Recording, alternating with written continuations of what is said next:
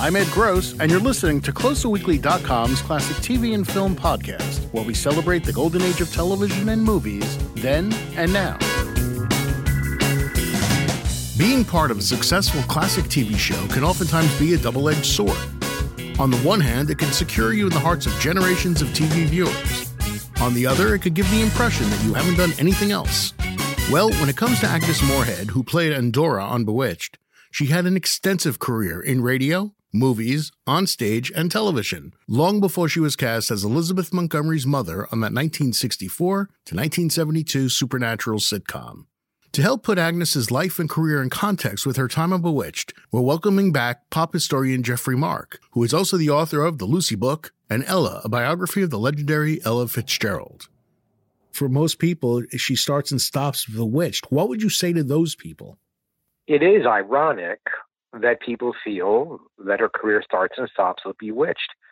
It was a project for which she had little enthusiasm, did not want to be in to begin with, had to be talked into it by Elizabeth Montgomery, and she was amazed that it went past one season. She couldn't see why an audience would cotton to something that's so wild and in her mind so repetitive. And in a way, she's right. If you sit down and binge watch Bewitched, every second or third episode, Endora is turning Darrin into something. Well, there's only so many times you do that where you are repeating yourself. Right.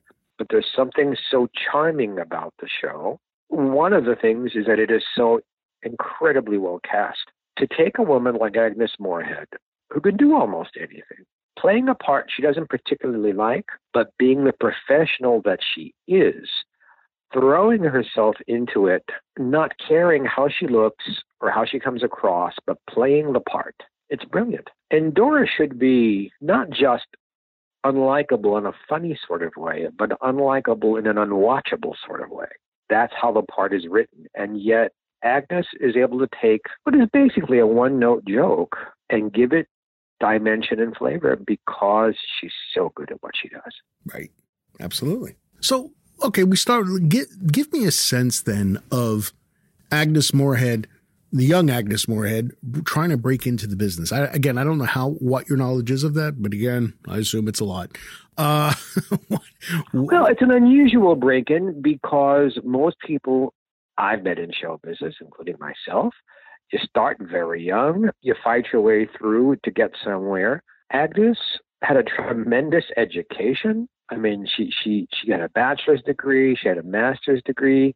I think she got as far as getting getting a doctorate. Wow. Um, in literature, she was open to doing all sorts of things with her life. She didn't rush into any of them.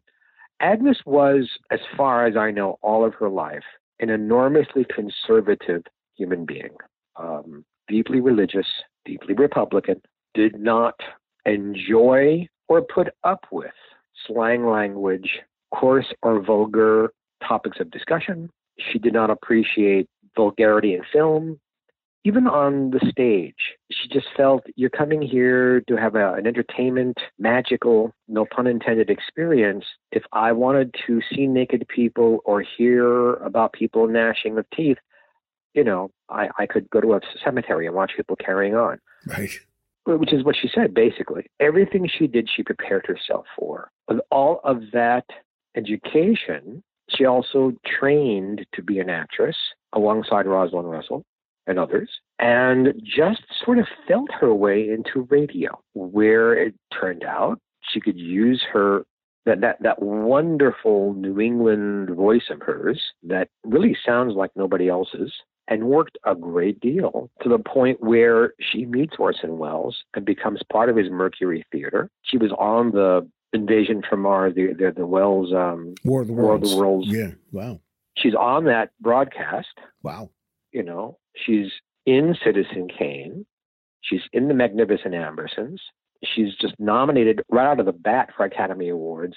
There was hardly ever, or perhaps never, Agnes Moorehead in any other medium than radio. She was a featured player. She was a character actress. She was what's a good word for it?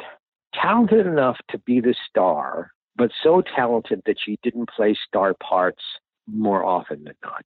She did star like in an episode of a Twilight Zone, that kind of thing. Right. But there was no TV series starring her. There were no Agnes Moorehead in films. But when she was in a film, she stole it.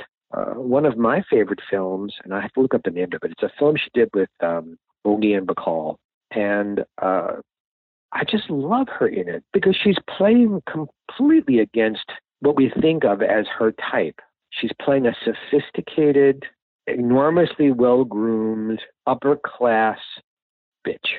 Hmm. Okay. And when you're in a film and the main characters are played by Humphrey Bogart and Lauren Bacall, and you steal Dark Passage in 1947, and you steal every scene you're in from these two people, yeah, that says a lot. that means you've got an incredible amount of talent. And that these two people allow you to do it means they have an incredible amount of respect for that talent. Most stars I've met don't let others upstage them unless they have such a respect for that talent that they allow it. But if you look at just her first three films, Citizen Kane, The Magnificent Ambersons, The Big Street, you know, Orson Welles, Joseph Cotten, Lucille Ball, uh, Henry Fonda, she's just hitting home runs right off the bat while she has this incredible career in radio. You know, Sorry Wrong Number may not be as well known to younger people today. When I was a youngster going to school, we read the play, the radio play. It had become so famous, and her radio version of Sorry Wrong Number was actually more famous than the film it was eventually made into. Not because the actress wasn't as good, but because the story was just right at radio length, at film length. They had to pad it out too much. When you're talking about a tale of suspense, if you pad the suspense too much, it loses its suspense. Right. It's not suspenseful. Right. so, yeah. But but Miss Moorehead was forevermore associated with that one role on radio. Um, ask me questions. I'm, I'm I'm going off topic here a lot. She Sorry. seemed to, no, no, it's fine. Uh, she seemed to be just at ease on radio, on stage, on film, on TV. This is an actress who was very versatile that way. Not every actor can be. Um, I, I think she was versatile. A natural talent. B, she actually studied her craft. She was not someone found in a gas station or on a beach or in an elevator. She was somebody who had studied to do what she did. She didn't have the vanity of the gorgeous woman. She was willing to play anything that made sense to her and to look like whatever the part called for. Right there, that gives you tremendous versatility. She was always playing older women when she was a younger woman. She didn't care. She cared that the part was good and, and that it suited her talents and that she could deliver what was necessary to be good. I, I've never seen Agnes Moorehead give a bad performance. Right. And while she's being this big radio star, Right.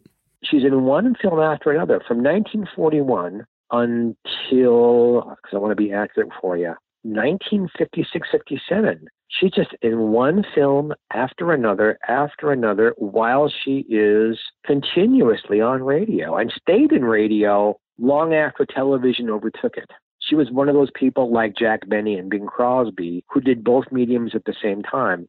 For her, it was film and radio. She really didn't get into television much until her film career began to die down a little bit. Right. But she did network radio well into the 1950s. People think that network radio stopped the minute television started. The two mediums or media coexisted for about 10 years before radio finally heaved a sigh and turned into DJs and music and talk radio. Yeah. But once she went into television, she did it concurrently with film. And you, you see, if you, if you, if you know her career into the 1960s, she's doing more and more television, but she is still doing films. And I mean, big films, like How the West was Won, The Singing Nun, you know, huge, big blockbuster films are still having Agnes Moorehead as the second or third lead female. And Absolutely. then she hits, and then she hits Bewitched. Right. But before before anything else on Bewitched, uh, she wasn't what looked like in my research I was doing a rare situation in which she had a contract with MGM, from what I understand, But in that con- contract, unlike a lot of people, she was allowed to bounce back and forth between them and radio.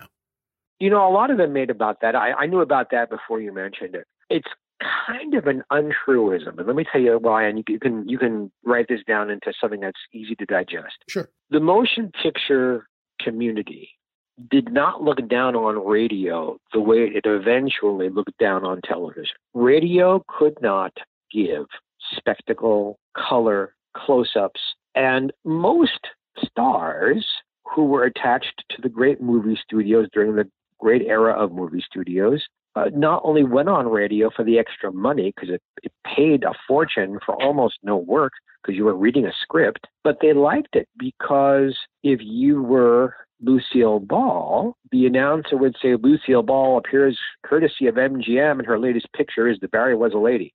So the, the, the, the movie studio got a plug, and whatever their latest film was got a plug for free. The actor got an extra fee, although sometimes the studio took a piece of that. Right.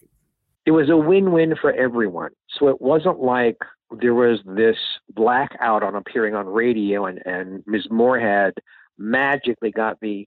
what she what was different about hers was that what what it said basically was that she would be free sometimes to skip a film if it meant doing a great radio show or to be in a radio series that uh, everybody else was doing radio fitting it around their film work miss moorehead so loved radio that she fitted the films around her radio work as did Eddie Cantor and Jack Benny and Burns and Allen and other people who were doing radio constantly but also made films. After radio started to peter out, that, that clause in her contract wasn't necessary anymore. Sure. Who cares? right at that point. Did that make sense? Sir? Yeah.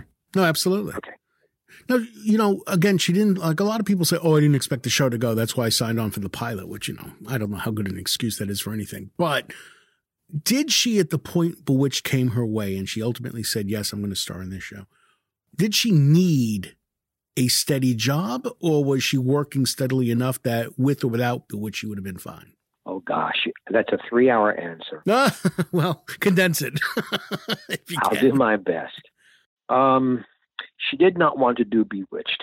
She turned it down. She literally ran into Elizabeth Montgomery in a department store in Beverly Hills, and um, I'm trying to remember which one it is because because this story has been told a lot, but Bill Asher told me this story to my face. Okay. I think it was they were in Bullocks in Beverly Hills, a store that no longer exists. Okay. What was At it the called? time, it was a high end. I'm sorry, Bullock. B U L L O C H apostrophe S. Oh, okay. Um, Bullocks out here would have been like Lord and Taylor in Manhattan. You know, an upper upper reaching mostly clothing store that women who had money could go in and buy really nice things. And uh, Miss Montgomery talked her into it. Uh, Bewitched certainly classifies as one of the greatest, most fondly remembered sitcoms in history, but it was a troubled series. The show was going to be on ABC. Other than Ozzie and Harriet, nothing comedic lasted on ABC. This show had been written for Tammy Grimes, not for Elizabeth Montgomery. Uh, the original original pilot that was never shot is a very different show. Bill and Elizabeth got a hold of the pilot and thought it would be a great vehicle for Liz, and she got pregnant. So it was it was that that whole first season was you're you're you're seeing her overweight trying to diet down, and they didn't quite know what the show was yet. The early episodes are very um, different than the rest of the series. It is well written. It is beautifully directed by Bill, the episodes he does direct. But if you watch the early episodes, they're not played as broadly. Agnes Moorehead's Endora is a little more sympathetic. She's willing to get to know Darrin, but the entire series, take away the fantasy, is really a thinly veiled comment on prejudice. The witches and warlocks can't stand she married out of her faith out of her race. And Darrin insists that his wife live in his culture. Substitute Jewish, substitute black, substitute gay, it's the same thing. Right. A mixed marriage. Um, please do not write that they were the first couple to sleep in the same bed together. It's not true. Oh, no, I wasn't going to do that anyway. Yeah, okay. Yeah. That, that was Lucy, wasn't it, or no? Was, I'm sorry. Was it Lucy and Desi, the first couple, or was it yeah, well Robin the first Laura? the first the first no, Robin and Laura slept in separate beds. oh, The first season of I Love Lucy, they're in one bed together. The minute she gets pregnant, vavoom, they're in separate beds. So Heaven forfend you figure out how she got pregnant. yeah. so stupid. But after the first or second season of Ozzie and Harriet, they always slept in the bed together after that. So long before Bewitched, Ozzie and Harriet shared a bed, and you know, so they're not the first, although everybody claims that they're the first. All right. And then at the end of the first season, Elizabeth is pregnant again. So they needed Agnes. They needed that character, especially because of her pregnancies, to lean on. And uh, they were very fortunate and lucky, I think. But the writers, especially Ed Jurist, was probably the best Bewitched writer to create Mrs. Kravitz and create Uncle Arthur and create Maurice. And, and there's so many in jokes in that. Because his, his name was Morris Evans. In England, they don't call anything Maurice. That's a French pronunciation. His name was Morris Evans. But for the show, they call him Maurice. It's an inside joke. He hated it. Hmm. But he laughed at it too. Right. The other truisms about Bewitched it is the most alcoholic series in television. okay. They are having a drink every 37 seconds.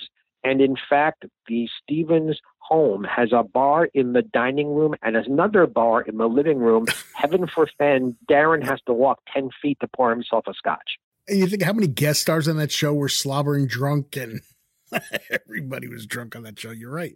Yes. It is also, from a cultural point of view, one of the gayest shows in that so many of the people who appeared on it were gay or bisexual. Um, the second Darrin Stephens, Morris Evans was gay. Uh, Erin Murphy's sister Diane is lesbian. Um, Paul Lynde obviously was gay. And that for all of her conservativeness, so was Agnes Moorehead rumors abounded for years and years and years that she and Debbie Reynolds were in a romantic relationship. Debbie denied it. I don't think Agnes ever even discussed it publicly. Right. But the rumors were there about Agnes before Debbie. Why do rumors start?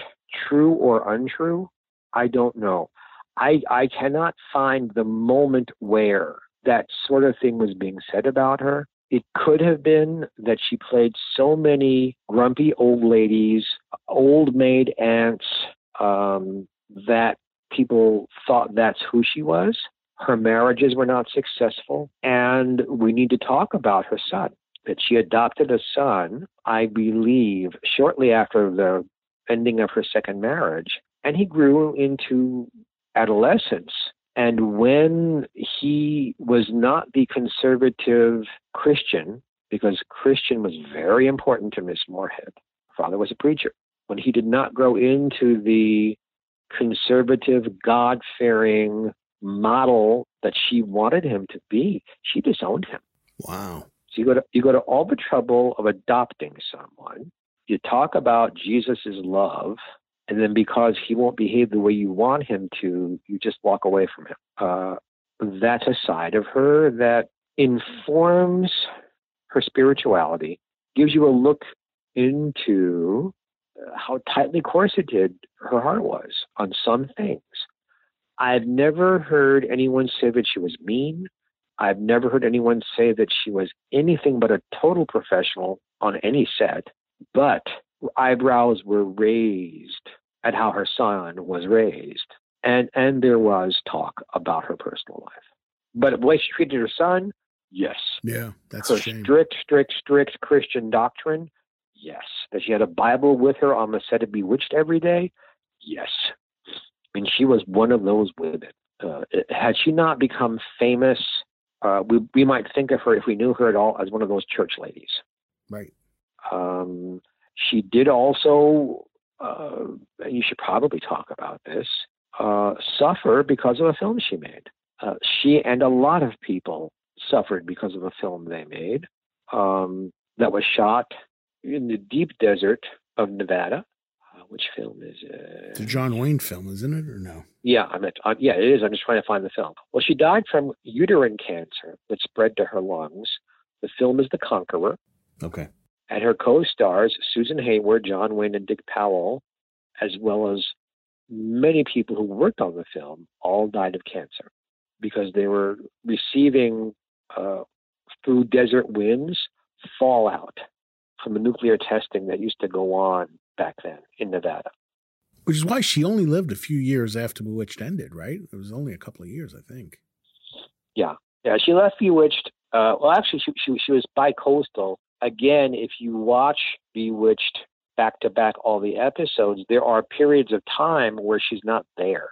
You don't. They don't mention you know Endora is someplace else. Just they bring in other characters, and you just don't see Endora. We think of her as being on every episode, but she she misses some, usually because she's she's either making a film or she's on Broadway. Right. Because she she enjoyed doing Broadway. She was a big hit in Gigi on Broadway, but that's where she got sick.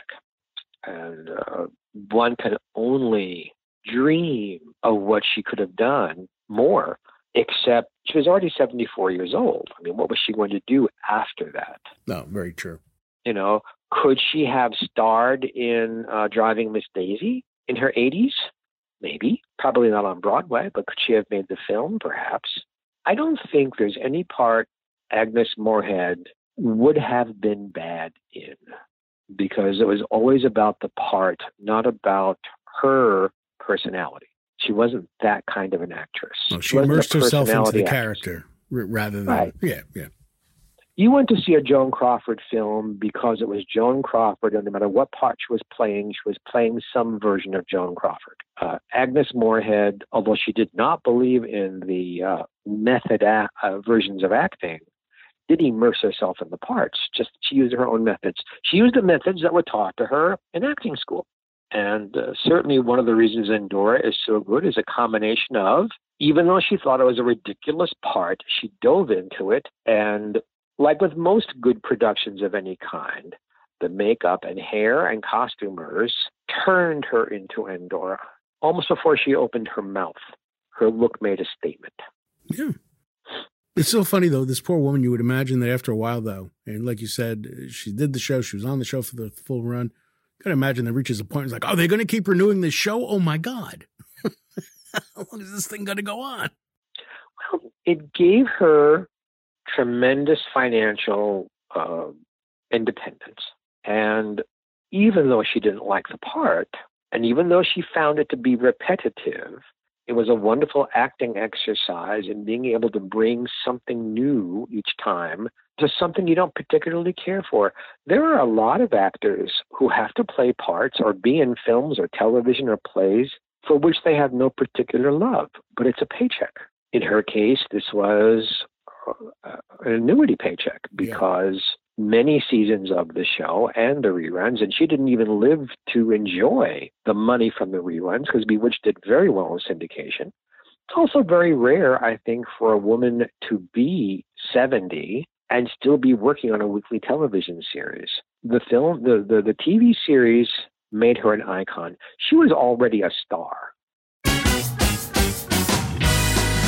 We hope you enjoyed this trip back to a more bewitching time. We also hope you'll subscribe to this podcast, tell your friends about us, and give us a five star review. Thanks very much for listening, and we'll see you next time.